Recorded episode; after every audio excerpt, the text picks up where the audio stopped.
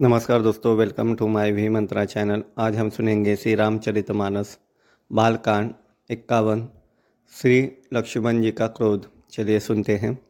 जनक के वचन सुनकर सभी श्री पुरुष जानकी जी की ओर देखकर दुखी हुए, परंतु लक्ष्मण जी तमतमा उठे। उनकी भवे टेढ़ी हो गई, होठ फड़क, फड़कने लगे और नेत्र क्रोध से लाल हो गए। श्री रघुवीर जी के डर से कुछ कह तो नहीं सकते, पर जनक के वचन उन्हें बाण से लगे। श्री रामचंद्र जी के चरण कमलों में सिर नवाकर ये यथार्थ वचन बोले। रघु रघुवंशियों में कोई भी जहाँ होता है, उस समाज में ऐसे वचन कोई नहीं कहता।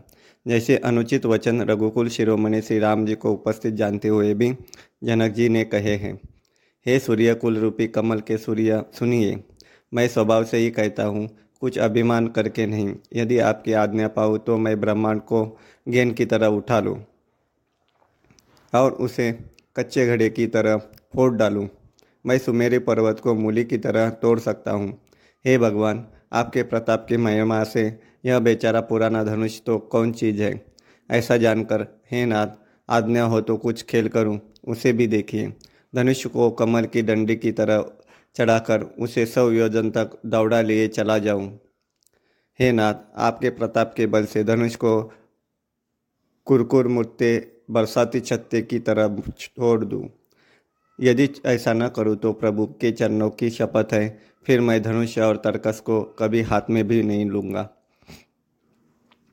जो ही लक्ष्मण जी क्रोध भरे वचन बोले कि पृथ्वी डगमगा उठी और दिशाओं के हाथ भी काँप गए सभी लोग और सब राजा डर गए। सीता जी के हृदय में हर्ष हुआ और जनक जी सकुचा गए। गुरु विश्वामित्र जी ने श्री रघुनाथ जी और सब मुनि मन में प्रसन्न हुए और बार बार पुलकित होने लगे। श्री रामचंद्र जी ने इशारे से लक्ष्मण को मना किया और प्रेम सहित अपने पास बिठा लिया। विश्वामित्र जी सुबह शुभ समय जानकर अत्यंत प्रेम भरी वाणी सी बोले, हे राम, उठो शिव जी का धनुष्य तोड़ो और हे तात जनक का संताप मिटाओ। गुरु के वचन सुनकर श्री राम जी के ने चरणों में सिर नवाया। उनके मन में न हर्ष हुआ, न विषाद, और वे अपने एंड खड़े होने की शान से जवान सिंह को भी लजाते हुए सहज स्वभाव से ही उठ खड़े हुए। मंच रूपी उदयाचल पर रघुनाथ जी रूपी बाल सूर्य के उदय होते ही सब संत रूपी कमल खिल उठे और नेत्र रूपी भवरे हर्षित हो गए। राजाओं की आशा रूपी रात्रि नष्ट हो गई। उनके वचन रूपी तारों के समूह का चमकना बंद हो गया।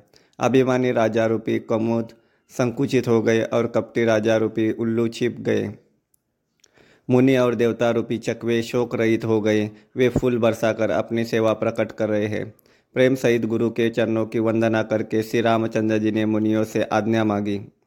समस्त जगत के स्वामी श्री राम जी सुंदर मत वाले श्रेष्ठ हाथी किसी चाल से स्वाभाविक ही चले। श्री रामचंद्र जी के चलते ही नगर भर के सब श्री पुरुष सुखी हो गए और उनके शरीर रोमांच से भर गए। उन्होंने पितर और देवताओं की वंदना करके अपने पुण्यों का स्मरण किया। यदि हमारे पुण्यों का कुछ भी प्रभाव हो तो एक गणेश गोसाई, रामचंद्र जी शिव जी के धनुष को कमल की डंडी की भांति तोड़ डाले। श्री रामचंद्र जी को प्रेम के साथ देखकर और सखियों को समीप बुलाकर सीता जी की माता स्नेहवश बिल बिलक कर ए वचन बोली, हे सखी, ये जो हमारे हितु कहलाते हैं, वे भी सब तमाशा देखने वाले हैं। कोई भी गुरु विश्वामित्र जी को समझा कर नहीं कहता कि ये बालक है। इनके लिए ऐसा हट अच्छा नहीं। रावण और बाण जैसे जगविद्विजय जगद्विजय वीरों के हिलाए न हिल सका।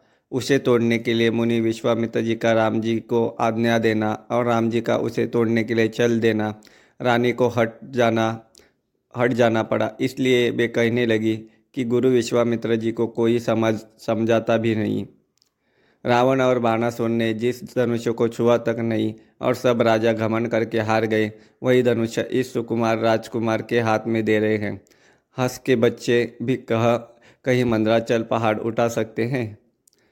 और तो कोई समझा कर कहे या नहीं। राजा तो बड़े समझदार और ज्ञानी हैं। उन्हें तो गुरु को समझाने की चेष्टा करनी चाहिए थी। परंतु मालूम होता है, राजा का भी सारा साया, सयानापन समाप्त हो गया। हे सकी विधाता की गति कुछ जानने में नहीं आती। यो कहकर रानी चुप हो रही। तब एक चतुर राम जी के महत्व को जानने वाली सखी कोमल वाणी से बोली, हे रानी, तेजवान को देखने में छोटा होने पर भी छोटा नहीं गिनना चाहिए।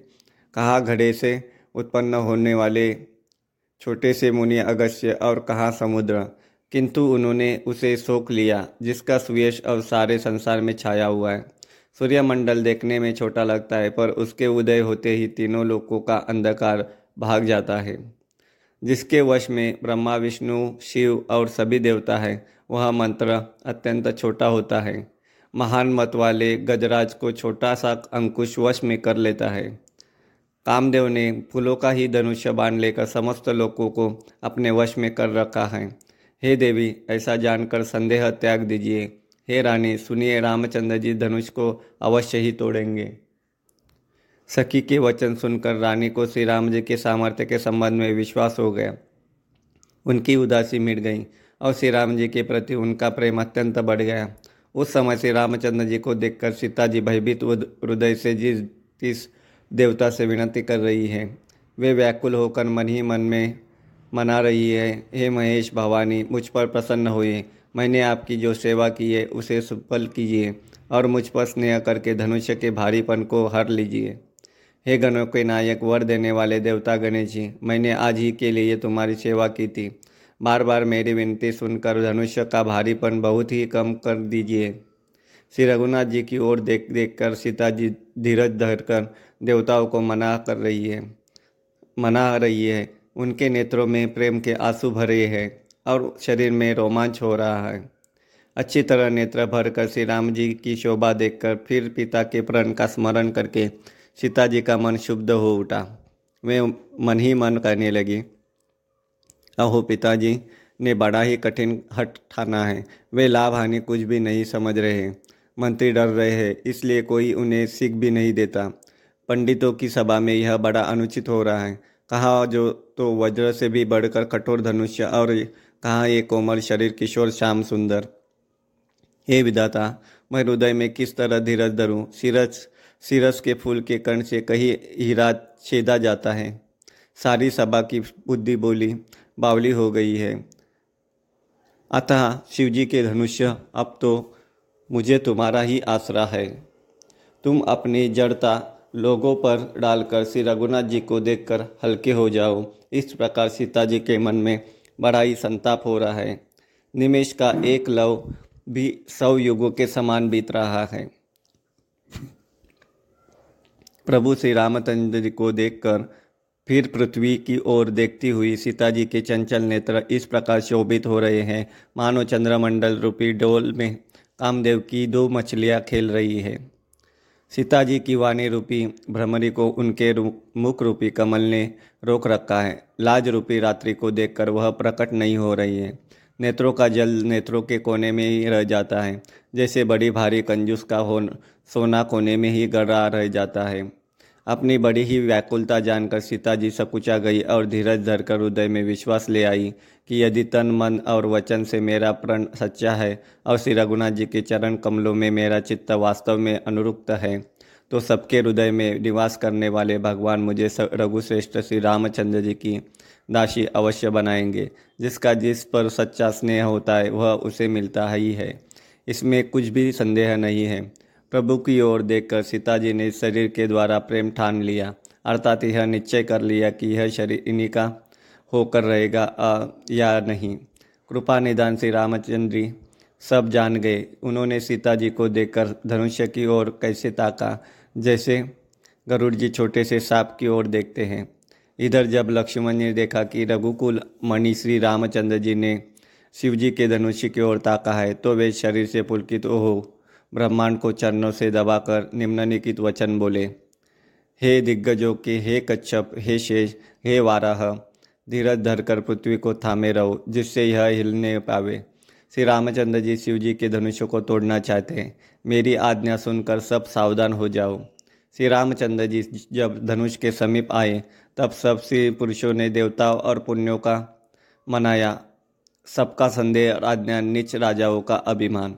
परशुराम जी के गर्व की गुरता, देवता और श्रेष्ठ मुनियों की कातरता, भय, सीता जी का सोच, जनक का पश्चाताप और रानियों के दारुण दुख का दाड़ावानल ये सब शिवजी के धनुष रूपी बड़े जहाज़ को पाकर समाज बनाकर उस पर जा चढ़े। हे श्री रामचंद्र जी की भुजाओं के बल रूपी अपार समुद्र के पार जाना चाहते हैं, परंतु कोई केवट नहीं है।